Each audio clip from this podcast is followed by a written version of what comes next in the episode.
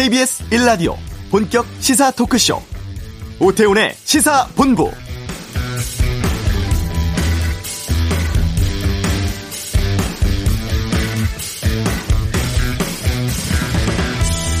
이번 주 검찰 관련 뉴스가 꽤 있습니다. 먼저 어제 검찰이 정의기억연대 운영과 관련해서 윤미향 민주당 의원을 기부금 횡령, 국가보조금 부정 수령 등의 혐의로 불구속 기소를 냈습니다. 하지만 보조금 허위 공시라든가 자녀 유학비 사용 의혹 등에 대해서는 불기소 처분하기도 했는데요. 윤 의원 측은 사적 유용 없다면서 혐의를 전면 부인하고 재판에서 결백을 증명하겠다는 입장입니다. 그리고 4년 전 상관 괴롭힘에 시달리던 검사가 스스로 극단적인 선택을 한 사건의 수사가 진척이 없자 기다리다 못한 유가족이 검찰 수사심의위원회 소집을 신청하기도 했습니다. 또 추미애 장관 아들의 휴가 특혜 의혹 관련해서는 검찰이 이 시각 국방부를 압수수색 중인 것으로 확인됐는데요. 관련 내용들 각 코너에서 하나씩 살펴보겠습니다. 오태훈의 시사본부 초선 국회의원들의 재산이 후보 등록 때보다 10억 원가량 증가했다고 경실련이 밝혔습니다. 잠시 후 이슈에서 짚어보고 지지부진한 수사에 검사 유족이 수사심의를 신청한 뉴스는 양변의 이열지를 살펴보겠습니다. 2부 정치화투 윤미향 의원 불구속 기소 상황 또 추미애 장관 아들 휴가 특혜 의혹 등 최근의 정치 이슈에 대한 여야 의원들의 의견 차례로 듣겠습니다.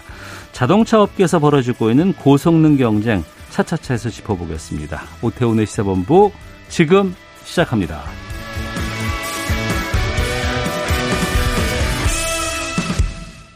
네.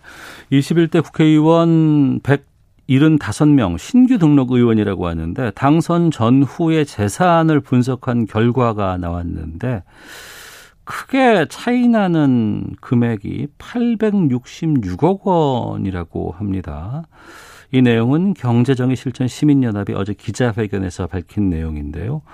후보자 때 했던 재산 신고 내역이 이렇게 차이가 날 수 있을까라는 의문이 들기도 합니다. 어, 경실련 김성달 부동산 건설 개혁본부 국장 연결해서 좀 말씀 듣겠습니다. 나와 계시죠? 네, 안녕하세요. 금액 차이가 너무 나고 시간도 얼마 지나지 않았는데 이런 차이가 날까 싶어서 좀 궁금해서 좀 네. 여쭤보려고 하는데 네. 어떤 기준으로 어떻게 비교를 해보는 거예요, 이게? 네.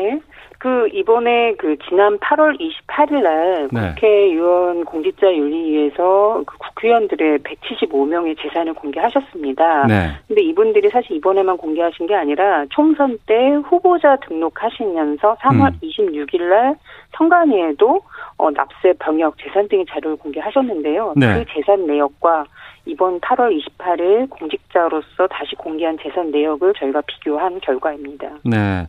조사 대상인 175명은 초선 의원 말고 또 재등록 의무자라고 쓰여 있는 게 있던데 이건 어떤 겁니까? 네.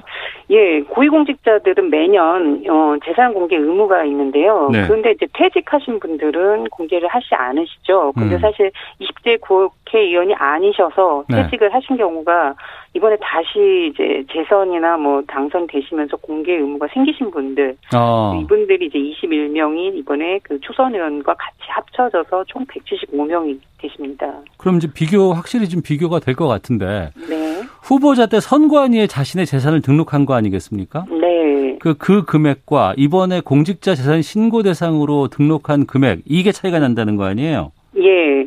그 선관위에 재산 공개를 하실 때도 예. 어떤 근거에 하냐면 그 예비 공직자에 준하는 음. 기준을 적용받습니다. 따라서 네. 이제 국회의원과 동일하게 그 공개 기준이 공직자 윤리법의 재산 공개 기준을 동일하게 적용을 받으시거든요. 그러니까 네. 건별, 가액, 면적 이런 것들이 다 공개도 됩니다. 근데 이제 저희가 이제 조사를 해 봤는데 네. 이 175명의 전체 재산이 어 후보자 등록한 3월에는 3,200억 원이었습니다. 네. 1인당 18억 원이었는데 음. 이번에 8월 공개된 재산 총액을 들여다보니 4,900억 원, 네. 1인당 28억 원으로 전체에는 1,700억, 어, 인당 10억 원이 이제 증가를 하신 거다 이렇게 나타났는데요. 네.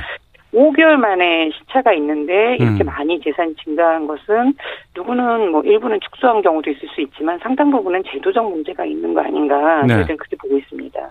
그 5개월 만에 뭐 수십억의 차이가 난다는 게 이게 5개월 동안 벌어들인 금액은 네. 아닐 것 같고 네. 그러니까 제도적인 문제가 있을 수 있다고 말씀하시네요. 네. 좀 구체적으로 볼 텐데 주로 좀 이렇게 금액이 많은 의원들이 예. 누구 누구예요? 네, 저희가 이제 상위도 있지만 증가가 가장 많이 나신 분들, 아까 제가 1인당 10억 원의 재산이 증가했다라고 말씀드렸는데, 네. 175명 평균 10억 원이지만 사실은 어, 상위에 계신 분들의 재산 증가가 아주 많았습니다. 네. 저희가 10억 이상 증가한 분들은 15명인데요. 네. 이 중에 상위 1위가 어, 국민의힘의 전봉민 의원이십니다. 음. 전봉민 의원은 어, 866억 원의 재산이 증가를 한 경우입니다. 네. 이 외에 2위 한무경 의원도 288억 원, 음. 3위 이상직 의원도 172억 원. 이 상위 세 분이 네. 재산만 1,300억 원이 증가를 했습니다. 거의 이 세 분이 주도를 했다 이렇게 보여지고요. 이분들의 재산 증가 사유를 좀 들여다봤습니다. 저희가 예, 예. 봤는데 어, 수백억 또는 수십억씩 증가한 사유의 가장 큰 이유는 주식 가액의 변동입니다. 그 비상장 주식을 보유하고 계신 분들이신데요. 네. 전국민 네. 의원 같은 경우가 이 전복민 의원이 주식 비상장 주식 가액을 3월에는 180만 원으로 신고를 하셨거든요. 180만 원으로 신고를 네, 했다. 네. 비상장 그럼, 주식을. 네, 비상장 주식 그 두 개 회사의 비상장 주식 180만 원이라고 신고를 하셨는데 그 네. 가액이 이번 8월에 공개할 때는 858억 원이다 이렇게 신고를 하셨습니다. 그 5개월 만에 이제 가액이 변동하게 된 이유를 또 옆에 기재하신 게 네. 비상장 주식의 그 가액을 평가하는 기준이 바뀌었다라는 겁니다. 그래서 음. 이제 공직자윤리법에 따라서 비상장 주식을 작년까지만 해도 액면가 즉 장부가로 기재하게 돼 있는데 네. 이게 이제 법이 개정되면서 이번에 공개하실 땐 그거를 실거래가로 음. 공개를 하셨다는 거거든요. 예. 사실 법 개정은 작년 12월 말에 됐는데 음. 이거를 법을 적용하는 시점을 뒤로 6개월 정도 유예 기간을 두다 보니까 3월에는 액면가로 공개되고 이번 8월에는 이제 실거래가로 공개되면서 이렇게 큰 차이 가 벌어진 의원들이 상당 부분 있습니다. 한무경 의원, 이상직 의원 분들도 다 비상장 주식의 가액 변화로 이제 드러난 거고요. 네. 판단이 되고요. 예. 또 하나 이 15명 중에는 비상장 주식 외에 부동산 재산의 증가로 인한 10억 이상 증가하신 분들이 있습니다. 네. 그런 경우는 어, 서병수 의원이나 또는 홍성국 의원, 이광재 의원 등이 계신데 이분들은 이제 본인의 재산이 추가로 공개된 경우 또는 어, 후보자 때 공개하지 않았던 부모님, 자녀 이런 재산이 이번 8월 공개 때 추가로 공개되면서 음. 전체적으로 부동산 재산이 증가한 경우고요. 네. 또 하나는 이제 예금이 증가한 경우가 있습니다. 최근에 언론에도 많이 논의가 됐지만 그 조수진 의원이십니다. 조수진 의원도 전체 재산이 11억 원 이상 증가하셨는데 네. 부동산 재산은 전혀 증가하지 않았습니다. 음. 이제 다른 재산이 증가했는데 그 내역을 보니 예금 재산이 증가를 했습니다. 음. 어, 본인이랑 가족이 보유하고 있던 예금만 6억 원이 늘었고 예. 또 후보자 때는 공개하지 않았는데 4인간 채권이 5억 원이 이번에 추가로 공개되면서 전체적으로 11억 원 이상의 재산이 증가를 했습니다. 음. 말씀하신 재산 증가 내역에 여러 가지 차이가 나는 것들을 들어보니까 네. 뭐 비상장 주식 그리고 예금 뭐 부동산 결국에는 번 게 아니고 이건 축소 신고를 했다가 이번에 다시 바뀐 것 이런 부분들이 상당히 늘어나네요. 네, 그러니까 이제 후보자 재산 공개를 하 이분들이 후보자로서 재산 공개할 때 그 내용들을 유권자들에게 보여드리고 예. 그 결과로 표를 또 받아서 이번에 당선이 된 거라고 봅니다. 예, 예. 사실은 예. 결과적으로 어, 제대로 사실대로 재산 공개가 되지 않았다라는 게 이번에 좀 다시 확인이 된 거 아닌가 이렇게 음. 보는 거죠. 예, 재산이 감소한 의원들도 있다면서요? 네, 감소하신 분도 있습니다. 저희가 그 조사한 분들 중에 1억 이상 감소한 분이 총 18명이십니다. 18명이니까요. 한 80억 원 축소가 됐고, 음. 아니, 감소가 됐고, 평균 4억 이상 감소가 된 꼴인데요. 그 이제 가장 많이 감소된 의원은 유기홍 의원이십니다. 유기홍 의원은, 어, 후보자 때 본인이 가지고 있다고 하셨던 토지 하나가 이번에는 네. 제외됐습니다. 근데 그 토지가액이 크다 보니까 전체적으로 재산도 18억 원이 감소한 것으로 나타났습니다. 음. 김은혜 의원님도 그 후보자 때 공개하실 때는 배우자 보유 두 필지가 있으셨는데요. 네. 그게 130억 원의 큰 필지였는데 이번에 그 두 필지가 모두 어, 제외됐습니다. 음. 이런 경우도 가액 감소로 일어나고요. 예. 또 하나는 이제 저 가액이 감소한 경우가 더 있는데 하나는 부모 재산을 또 고지 거부한 경우가 계십니다. 어. 앞서 증가한 원인의 부모 재산을 오히려 공개한 부분도 있는 반면에 네. 또 일부는 어, 후보자 때는 공개하셨던 부모 재산을 오히려 8월에 이번에 고지 거부한 경우가 있으신 거죠. 그래서 음. 김혜지 의원 같은 경우가 모친 재산을 고지 거부하시면서 10억이 이제 줄었고 네. 뭐 윤미향 의원 등 몇몇 분이 고지 거부를 하셨습니다. 음. 또 하나 사례는 가액이 아예 축소된 경우가 있습니다. 물건은 동일한데 네. 신고가액이 줄어든 경우인데 사실 이런 경우는 흔하지 않습니다. 근데 그 내역을 들여다봤더니 후보자 때는 어, 가액을 시세 기준으로 신고를 하신 거죠. 어. 사실 이것이 이제 사실대로 신고한 거로 보여지는데 오히려 공직자로서 공개할 때는 이것을 시세보다 낮은 공시가로 신고하신 경우입니다. 그래서 어. 이러면서 또 가액 축소가 된 의원들이 김민석 의원 같은 경우가 이제 그런 경우에 해당됩니다. 네. 뭐 당선된 이후도 그렇고 당선되기 전에 후보자 시절에도 선거 공보물 보면 뭐 재산 내역 같은 것들 우리가 보고 판단할 수밖에 없는 거 아니겠습니까? 네. 그런데 그럴 때 재산 신고를 후보자 공직자 마음대로 할 수 있기 때문에 이런 차이가 나고 어, 이런 것들이 좀 발생하는 것 같은데 선관위나 국회 차원에서 이런 재산 신고를 확인하거나 검증하는 절차가 전혀 없어요? 네, 저희는 이제 이번에 다시 드러난 게 이렇게 차이가 나는데 지금 선관위도 국회 공직자윤리위원회도 아무런 이후 대응을 하지 않고 계신다 음. 이런 생각이 드는데 그럼 그런 역할을 하고 있지 않은 것으로 보여집니다. 사실은 어, 비상장 주식의 가액 변동이나 이런 것들은 이제 뭐 법에 따라서 변동이 됐다 하지만 네. 고지 거부를 임의적으로 할 수 있는 여지가 있던 것 아닌가라는 판단이 들거든요. 음. 언제는 하고 언제는 오히려 안 하고 이런 경우가 이번에 다시 확인이 됐고 가액도 이렇게 어 가액 변동도 있고 이런 경우를 봤을 때는 선관위가 네. 사실은 후보자로서 재산 등록할 때 가져오셨던 내역들을 네. 그냥 보시는 게서 끝나는 게 아니라 그 사실이 허위 사실인지에 대한 감시 영역을 해주셔야 되거든요 역할을. 예. 선관위에도 공직자 윤리위원회가 있습니다. 네. 그래서 따라서 그런 역할들을 하셨어야 되는데 지금 음. 결과적으로 보면 그런 역할들이 일어나지 않은 거 아닌가. 대표적인 게 이제 김홍걸 의원 같은 경우입니다. 김홍걸 의원은 이번에와 후보자 때로 해서 단순히 부동산 재산만 5억 원 이상이 증가를 하셨는데요. 네. 물건은 동일합니다. 음. 후보자 때도 어, 주택 강남구 서초구 마포구에 주택 세 채를 보유하고 있고 상가에 한 채 보유하고 있다. 이번에도 그 동일한 물건을 보유하고 있는데 가액이 변동했는데 네. 그 들여다보면 상가 한 채가 어, 후보자 때는 면적이 61제곱미터였는데 이번에는 상가 그 같은 상가가 131제곱미터로 면적이 두 배로 증가를 했습니다. 네. 그리고 가액도 어, 후보자 시절에는 1억 9천만 원으로 하셨던 것이 이번에는 5억 8천만 원, 거의 4억 원 이상 증가를 하셨는데 이런 경우가 중간에 매도나 이런 것들의 변화가 있었는지 아니면 그 당시 제대로 그 공개되지 않은 것인지 음. 좀 누군가가 들여다 봤어야 된다. 또 하나는 분양권이 지금 언론에 나오고 있는 거거든요. 분양권을 가지고 계셨다, 매각을 하셨다는 겁니다. 네. 근데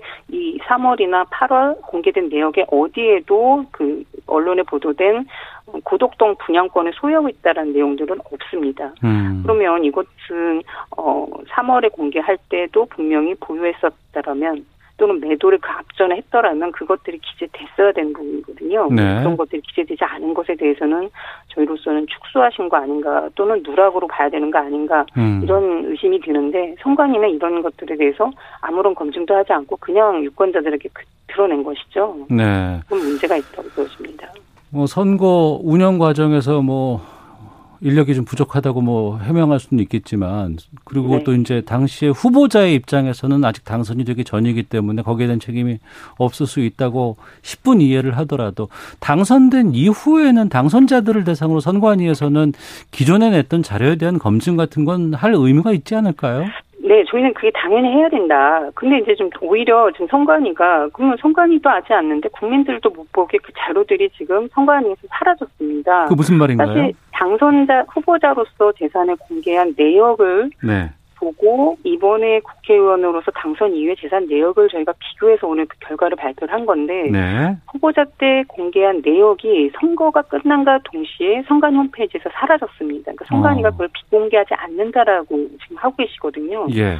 그럼 개인 정보를 얘기로 비공개하지 않는다고 하시는 공개하지 않는다고? 예, 네. 예. 그래서 이제 국민들도 감시할 수가 없다. 선관위도 감시 안 하고 국민들도 감시 안 하고 그리고 어. 감시할 수가 없고 예. 특히 당선된 이후라도 공직자로서 감시를 하기 위해서는 그 자료라도 공개를 해주셔야 되는데 지금은 음. 그 자료조차 어, 공개되지 않고 있기 때문에 사실은 이런 것들이 이제 전혀 돌아가지 않는 거고 선관위가 자료 공개조차 안 하는 건 또 다른 문제들까지 이제 생기게 된 상황입니다. 그럼 후보자들이 재선을 누락했다거나 축소해서 신고한 네. 경우에 법적으로 좀 뭐 처벌되거나 뭐 제재 사항 같은 게 있습니까? 네, 그 공직선거법 250조에 보면 허위 사실 공표죄라는 게 분명히 적시돼 있습니다. 그래서 네. 계산 등의 자료를 허위 공개하면 음. 최고 뭐 징역 5년 3천만 원의 벌금 엄벌을 처할 수 있다로 법규에는 적용이 돼 있기 때문에 네. 당연히 그 부분에 대해서 이번에 공개한 내역들에 대해서 그런 사항이 발생하시지 않았는지는 검증이 필요하다고 봅니다. 어. 이게 선거법 관련인 건가요, 그러면? 네, 공직선거법입니다. 그래서 공직선거법의 그 공소시효가 네. 지금 10월 15일까지라고 지금 저희들도 알고 있습니다. 그래서 10월 15일이요? 네. 그래서 시간이 선거 이후로 6개월 정도로 얘기를 하고 계시기 때문에 어. 아, 지금 시간이 많지 않아서 선관위나 공직자윤리위원회에서도 좀 발빠르게 이 전수조사를 해서 문제가 드러난 상황에 대해서 법적 조치를 하시는 게 맞다. 네. 보여집니다. 이번이 21대 국회인데 그럼 이전에도 이런 차이들이 많이 있었다고 볼 수밖에 없겠네요. 네, 경실련은 이제 공직자 재산 공개 검증을 이번에만 하는 게 아니라 2008년 당시에도 이제 또 동일하게 진행을 한 바 있습니다. 당시에 2008년 총선에서도 친박연대 비례대표로 양정래 의원이 당선이 되셨거든요. 네. 근데 재산 공개한 것들을 저희가 검증하는 과정에서 후보자 시절과 공직자로서 공개한 내역 중에 의혹이 되는 의심되는 사례들이 나타났습니다. 그래서 음. 이제 이 부분에 대해서 저희들이 검찰 고발을 했고 어, 선거법 위반 혐의로 어, 징역이 징역 10개월, 집행유예 2년 선고받아서요. 의원이 네. 박탈된 경우가 있습니다. 아, 그 당시에 그런 경우가 있었군요. 네. 예, 그 이후로 지금 10년이 지났는데도 이러한 제도가 전혀 손대지 않다 보니까, 손, 음. 손보지 않다 보니까 같은 사안이 지금 또다시 재현되는 거 아닌가, 이렇게 생각이 되는 거죠. 그럼 같은 사안이라고 하면 경실련에서 어떤 조치를 취할 계획이신가 봐요? 네, 저희는 지금 뭐, 언론에도 보도되고 저희들도 좀 검증이 됐다고는 김홍걸 의원, 조수진 의원 같은 경우는 그런 네. 의혹이 충분히 있다고 보여지고요. 저희가 이 외에, 어, 누락이나 여러 가지 문제가 있다고 보는 사례를 추려서 네. 의원실에 소명을 받으려고 합니다. 음. 그 소명 결과를 토대로 어, 법률 검토를 통해서 검찰 고발까지 진행할 예정입니다. 예. 이게 뭐 검찰 고발로 개개 의원들에게 뭐 여러 가지 조치를 취하는 것도 있을 수 있겠지만 이런 게 고무줄 재산 신고 국회의원들이 해서는 안 되는 일인데 이거 좀 막기 위하고 아니면 재발하지 않도록 하기 위한 대책들 좀 법적으로 필요하지 않을까 싶거든요. 제도적으로. 네. 네, 저희가 이제 이게 매우 중요하다라는 게 사실대로 기재해야 부당한 어떤 고위공직자로서의 권한을 남용해서 재산을 늘리거나 인닉하거나 이런 것들을 차단할 수 있는 부분이 분명히 있습니다. 네. 그런데 사실 지금 뭐 법의 문제 또는 관리 공직 그 담당 기관의 문제 이런 것들이 섞여 있으면서 공모주 재산 신고가 허용되고 있는 거거든요. 어. 일단은 재산 축소 신고를 하지 않도록 네. 하셔야 합니다. 지금도 비상장 주식도 사실대로 실거래가대로 진작했더라면 지금의 문제가 생기지 않았을 것이고 비상장 주식은 일단 실거래로 갔다 하더라도 여전히 남아 있는 것이 부동산 재산입니다. 네. 부동산 재산은 지금도 실거래가 시세로 신고하지 않고 공시가로 신고하고 있는데 이것이 시세 반영률이 매우 낮습니다. 음. 그래서 이런 부분도 다 시세대로 신고해 주셔야 한다. 네. 그리고 선관위나 공직자윤리위원회가 지금보다 더 엄격하게 그 신고된 내역들의 사실 여부에 대해서 좀 확인을 하시고 네. 결과도 좀 투명하게 공개를 해주셔야 되는 거다. 음. 또 하나는 이제 자료 공개가 매우 중요합니다. 지금은 아까 말씀드린 것처럼 사라졌다고 말씀드렸잖아요. 예, 예. 이러한 재산들이 자료들이 다 투명하게 공개돼야 음. 공개적으로 검증도 가능해진다 이렇게 보여집니다. 알겠습니다. 말씀 여기까지 듣도록 하겠습니다. 고맙습니다. 네, 감사합니다. 예, 경제정의 실천 시민연합 부동산 건설 개혁본부의 김설당 김성달 국장 연결해서 말씀 들었습니다. 자, 이어서 교통 상황 살펴보고 헤드라인 뉴스 듣고 오겠습니다. 교통정보센터 이승미 리포터입니다. 네, 이 시각 교통 상황입니다. 교통량이 많은 편이고요. 돌발 구간도 무척 많습니다. 평택 제천 고속도로 평택 방향으로 청북 부근에서 서평택 분기점 쪽으로 사고가 있었기 때문에 막히고 있고요. 수도권 제일순환 고속도로는 일산에서 판교 방향, 김포요금소 부근 정체는 작업 때문이고요. 서운 분기점 부근 4차로에선 화물차 관련 추돌 사고를 처리하고 있습니다. 서운 분기점에서 송내 쪽 이동이 더 어려워졌습니다. 중부 내륙 고속도로는 창원 방향으로 충주 분기점 부근 3차로에 승용차가 고장으로 서 있습니다. 또 문경세제 부근과 낙동 분기점 부근 정체는 모두 작업을 하고 있어서고요. 반대 양평 방향 창녕 부근에서 현풍 분기점 쪽으로 이동하면서 청소 작업 중이라 3km 지나기 어렵고요. 또 선산 휴게소 부근과 문경세제 부근에서 작업 여파를 받고 있습니다. KBS 교통정보센터였습니다.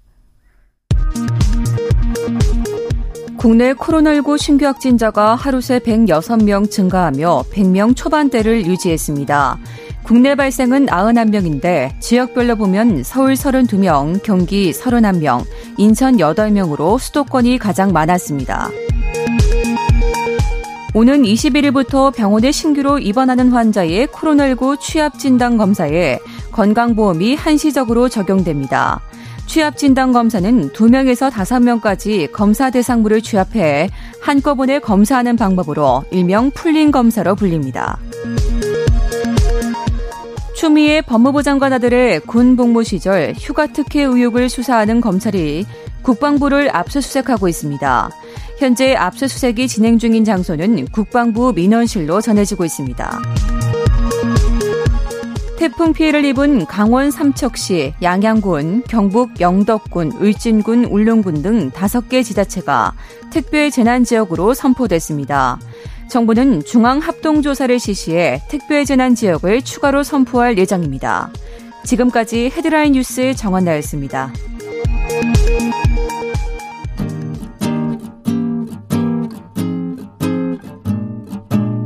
KBS 1라디오 오태훈의 시사본부 여러분의 참여로 더욱 풍성해집니다. 방송에 참여하고 싶으신 분은 문자 9730번으로 의견 보내주세요. 짧은 문자는 50원, 긴 문자는 100원의 정보 이용료가 붙습니다. 애플리케이션 콩과 마이케이는 무료고요. 시사본부는 팟캐스트와 콩, KBS 홈페이지를 통해 언제나 다시 들으실 수 있습니다. 많은 참여 부탁드려요. 네, 사회를 뜨겁게 달군 이슈를 다뤄보는 시간입니다. 양변의 이열지열, 어, 양지열 변호사와 함께하겠습니다. 어서 오세요. 네, 안녕하세요. 예. 벌써 4년이라는 시간이 흘렀다고 하네요. 상급자의 폭언에 시달리다가 극단적인 선택을 한 고 김홍영 검사. 유족들이 이 관련한 형사 고발이 지금 진행되고 있는데 네. 상급자에 대한 형사 고발이죠. 네. 이게 전혀 수사가 진행척되지 않아서 음. 이번에 검찰 수사 심의 소집을 요구했다고 합니다. 먼저 어떻게 해야 돼?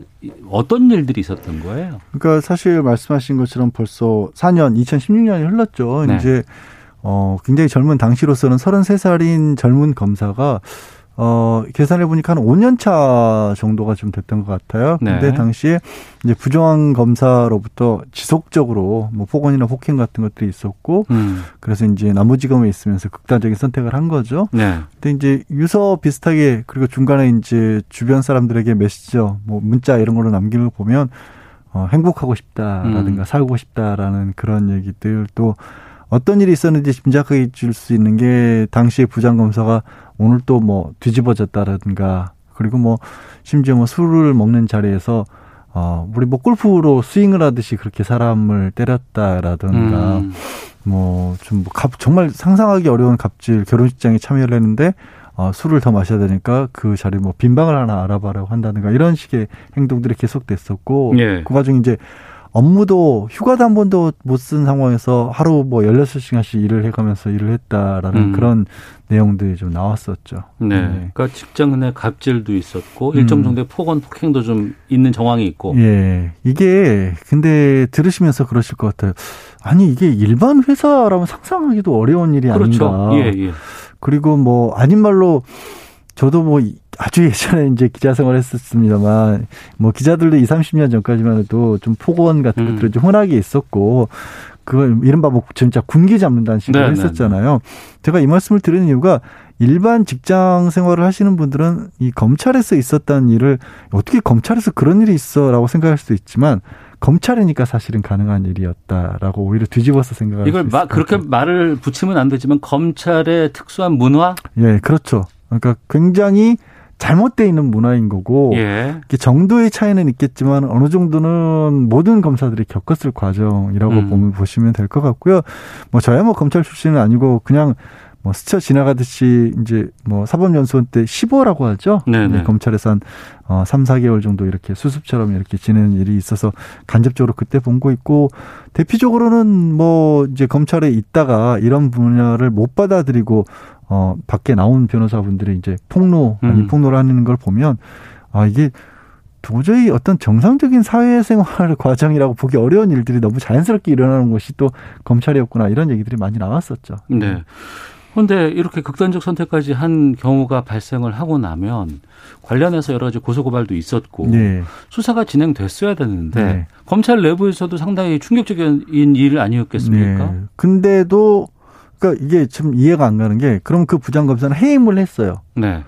뭐 아시겠지만 이 검찰이 그 자리에서 쫓겨난다고 하는 정도가 얼마나 어려운 일인지는 어, 예, 예. 다른 사건에 한번 비교를 해보시면 음. 뭔가 뭐 정말 어 강력 사건에 휘말려서 뭐 성추문 같은 거 일으켜서 수사까지 받고 했지만 좀처럼 해임 당하는 일 없거든요. 예 예. 근데 해임을 했어요. 그건 큰 일이죠. 근데, 예, 예. 근데 형사처벌을 받지 않았어요. 어. 그 폭언과 폭행이 있었다는 사실을 인정을 했기 때문에 검찰에서는 해임을 했는데 네. 막상 그 부분으로 형사처벌은 받지 않는 음. 그리고 당사자는 이제 해임 당하고 나서 3년이 지났기 때문에 이제 변호사로서 사실 활동을 했고요. 네. 지난해 이제 변호사로서 활동을 하다 보니까 어 유족이라든가 아니면 이 뭐 김홍 검사와 동기인 그 변호사들이 음. 형사 고발을 해서 네. 수사를 형사 고발을 했으니까 수사는 시작이 됐지만 지난해 시, 지난해에 고발을 했으니까 수사가 진행이 안 되고 있으니까 다시 한번 말씀하신 것처럼 검찰 수사심의위원회에 이거를 좀 정상적으로 수사가 돌아갈 수 있도록 어, 한번 심의위원회에서 지켜 한번 살펴봐 달라라고 음. 신청을 한 겁니다. 정리를 하면 직장 내에서 해임했다는 징계는 내렸지만 네. 여기에 대한 책임에 대한 형사처벌 같은 것들은 지금 수사가 제대로 진행되고 있지 않다고 유족들은 판단하고 있는 거네요. 그럴 수밖에 없는 게 어. 뭐 그 말씀드린 것처럼 아니 직장에서 그것도 검사가 물러나야 될 정도의 문제가 있었다라고 예. 했는데 그리고 그러니까 폭언폭행은 있었다는 거잖아요. 음. 근데 어 형사처벌은 안 되네?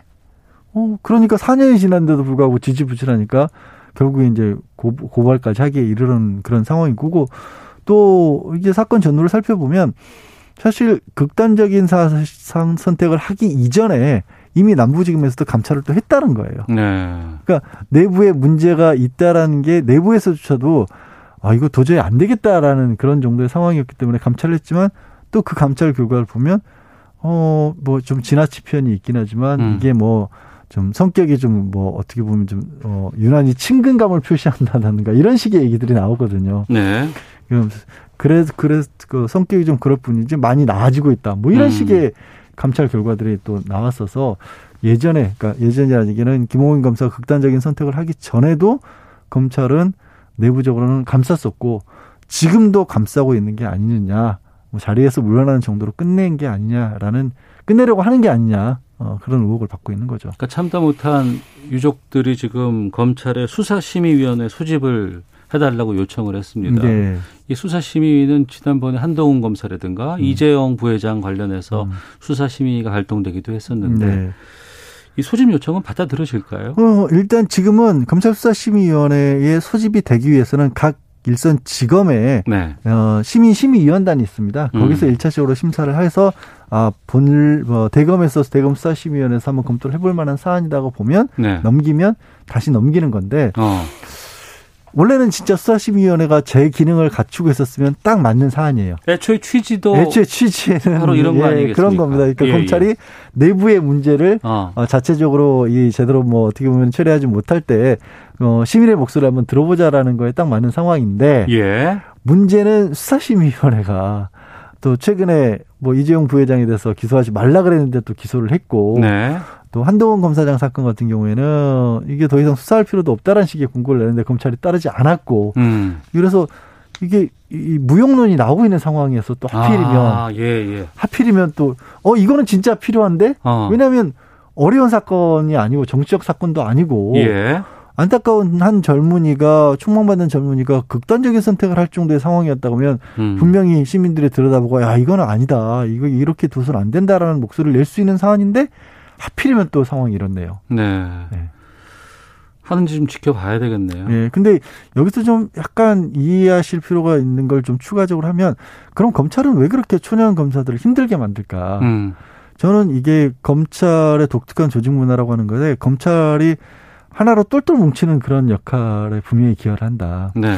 우리가 예전에 뭐 군대가 잘못된 문화를 했을 때도 음. 그런 식으로 아주 어, 뭐 심리학 용어로는 사람을 힘들게 만들 정도까지 상황이 가고 나면 그 이후에 그 조직이 오히려 더 절대적으로 충성하게 되는 그런 음. 효과가 나타난다고 하거든요. 네. 그만큼 어려운 과정을 또 견뎌냈기 때문에 그 자리가 굉장히 귀하게 여겨지기도 하고요. 어. 알게 모르게 그런 원리가 작동하고 있다는 거죠. 근데 잘못된 거죠, 그건. 예, 8117번 쓰시는 분께서 변호사님 검사라면 누구나 겪는 거다. 그걸 못 견디고 극단적인 결정을 한 것 같다라고 하는 것 같은데 정말 이렇게 봐야 하는 건가요? 아, 절대 그렇게 봐서는 안, 안 되죠. 절대 그렇게 봐서는 안 되고 그래서 사실은 이제 검찰 개혁 얘기를 할 때도 그러니까 내, 외부에서 충격을 줘서 이거를 좀 부수지 어. 않으면 안 된다는 얘기가 이래서 나오는 거거든요. 사실은. 자체적인 어떤 개혁의 어떤 역할 같은 것들이 잘 안 보여졌기 때문에 그런 거 그렇죠. 그 내부에 있는 사람들로서는 아 나도 그걸 견뎌냈는데라는 생각을 먼저 할 거 아닙니까?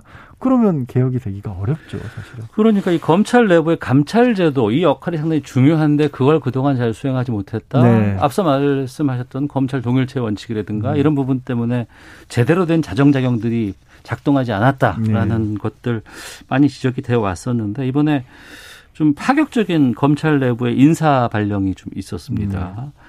그동안 내부 고발에 목소리를 냈던 이문정 울산지검 부장검사가 대검찰청에서 감찰 업무를 맡게 됐다면서요. 네.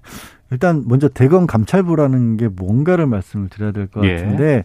근데 감찰은 뭐 당연히 그냥 일반적으로 짐작하시는 것처럼 그 뭐 내부에 비위가 있었을 때 그 부분을 들여다본다는 거고요. 대검 감찰부는 특히 그 중에서도 이제 고위직 검사들을 대상으로 합니다. 그런데 이게 의미가 있는 게 어, 이게 외부에서도 하도 이제 뭐 검사들 감싸기 이런 얘기들을 지적을 많이 하니까 대검 감찰부의 감찰부정은 법적으로 외부 그러니까 개방형 직제 네. 그러니까 검사 출신이 아닌 사람이 음. 갈수 있도록 만들어 놨었는데 예. 그게 유명무실했었거든요. 외부에서 온다고 해서 그 검찰에서 제대로 그 대우를 해줄까요? 예, 그것도 그렇고 또 실제로 외부의 인사를 앉히지도 않았었는데 어. 지난해 이제 지금 현재 한동수 부장이 실제로 이제 그 역할을 맡은 겁니다. 네. 이분은 이제 법원에서만 20년 넘게 근무를 했고 판사 출신이죠. 음. 그렇게 갔고 감찰부장이 검사장급입니다. 네. 그래서 상당히 높은 지위를 가지고 있고 또 직제도 독립해서 그러니까 어. 검찰총장으로부터도 동, 어느 정도 독립해서 업무 수행을 네. 할수 있도록 보장을 해준 자리거든요. 음. 그 자리에 검찰 연구관으로서 이 감찰관을 임정 부장검사를 임명을 한 겁니다. 예. 예. 근데 이게 정기 인사 발령이 아닌 좀 원포인트 인사라고 지금 보도가 많이들 나오고 있거든요. 예. 이건 어떤 의미일까요? 그 부분은 맞아요. 그래서 저도 왜 굳이 이렇게 했을까라는 부분은 이제 법무부에서는 그냥 원론적인 의미, 그러니까 음. 임정 부장검사가 그동안에 꾸준히 보여왔던 모습 같은 것들이 이제 감찰의 역할이 잘 맞는다라고 하기도 하고 네. 임 부장검사 같은 경우도 어, 내부 고발을 하면서 그동안 계속 감찰 업무를 지원을 했다라고 합니다. 아, 그래요? 예, 본인이 이제 그냥 말로만 떠드는 사람이 아니라 음. 일을 시키면 실제로 하겠다라는 얘기도 했다라고 하고 네. 또 어, 지난달 27일에 검, 정기 인사 발표가 났었을 때 이제 검찰 연구관 자리를 한 자를 공석으로 발령을 안 냈었어요. 어. 예, 비워놨던 자리를 채우면서 예, 예. 특이한 점은 뭐냐면 대개 검찰 연구관 자리는 이제 검찰총장과 관련된 업무를 검찰총장이 이제 시키는 그런 구조인데 음. 이번에는 법무부에서 그게 아니라 이 자리로 가라고 이제 딱 집어서 어 발령을 낸 부분은 분명히 특이하긴 하죠. 예. 모두가 예라고 했을 때 아니라는 목소리를 이문정 검사가 상당히 많이 그동안 해왔었습니다. 네. 가서 어떤 역할을 하게 될까요? 지금은 뭐 그냥 목소리를 내는 정도가 아니라 감찰 말씀드린 것처럼 이제 내부 감찰에 있어서 어, 이게 쉽게 말해서 검찰총장에게 보고만 하고도 할 수 있는 권한이 주어져 있거든요. 어. 그러면 뭐 문제가 되는 사안에 대해서 직접적으로 감찰하는데 조금 더 네. 그 힘이 실렸다라고 볼 수 있겠죠 분명하게. 음, 음. 예. 그동안 또 워낙에 이 검찰 내부에 대해서는 많은 목소리를 좀 밖으로 네. 보내왔던 창구 역할도 해왔기 때문에 앞으로 어떤 활동을 할지 좀 기대해 보아야 되겠네요. 예. 어, 알겠습니다. 자, 양변의 이열지열 어, 오늘 양지열 변호사와 함께 말씀 나눴습니다. 오늘 말씀 고맙습니다. 네, 고맙습니다. 예. 1부는 여기서 마치겠고요. 잠시 후 2부 정치화투 준비되어 있습니다. 4차 추경안 내용 또 추미애 장관의 어, 아들 휴가 특혜 의혹, 이후 여기에 대한 현직 여야 의원들의 입장 듣도록 하겠습니다. 자, 잠시 후 2부에서 이어집니다.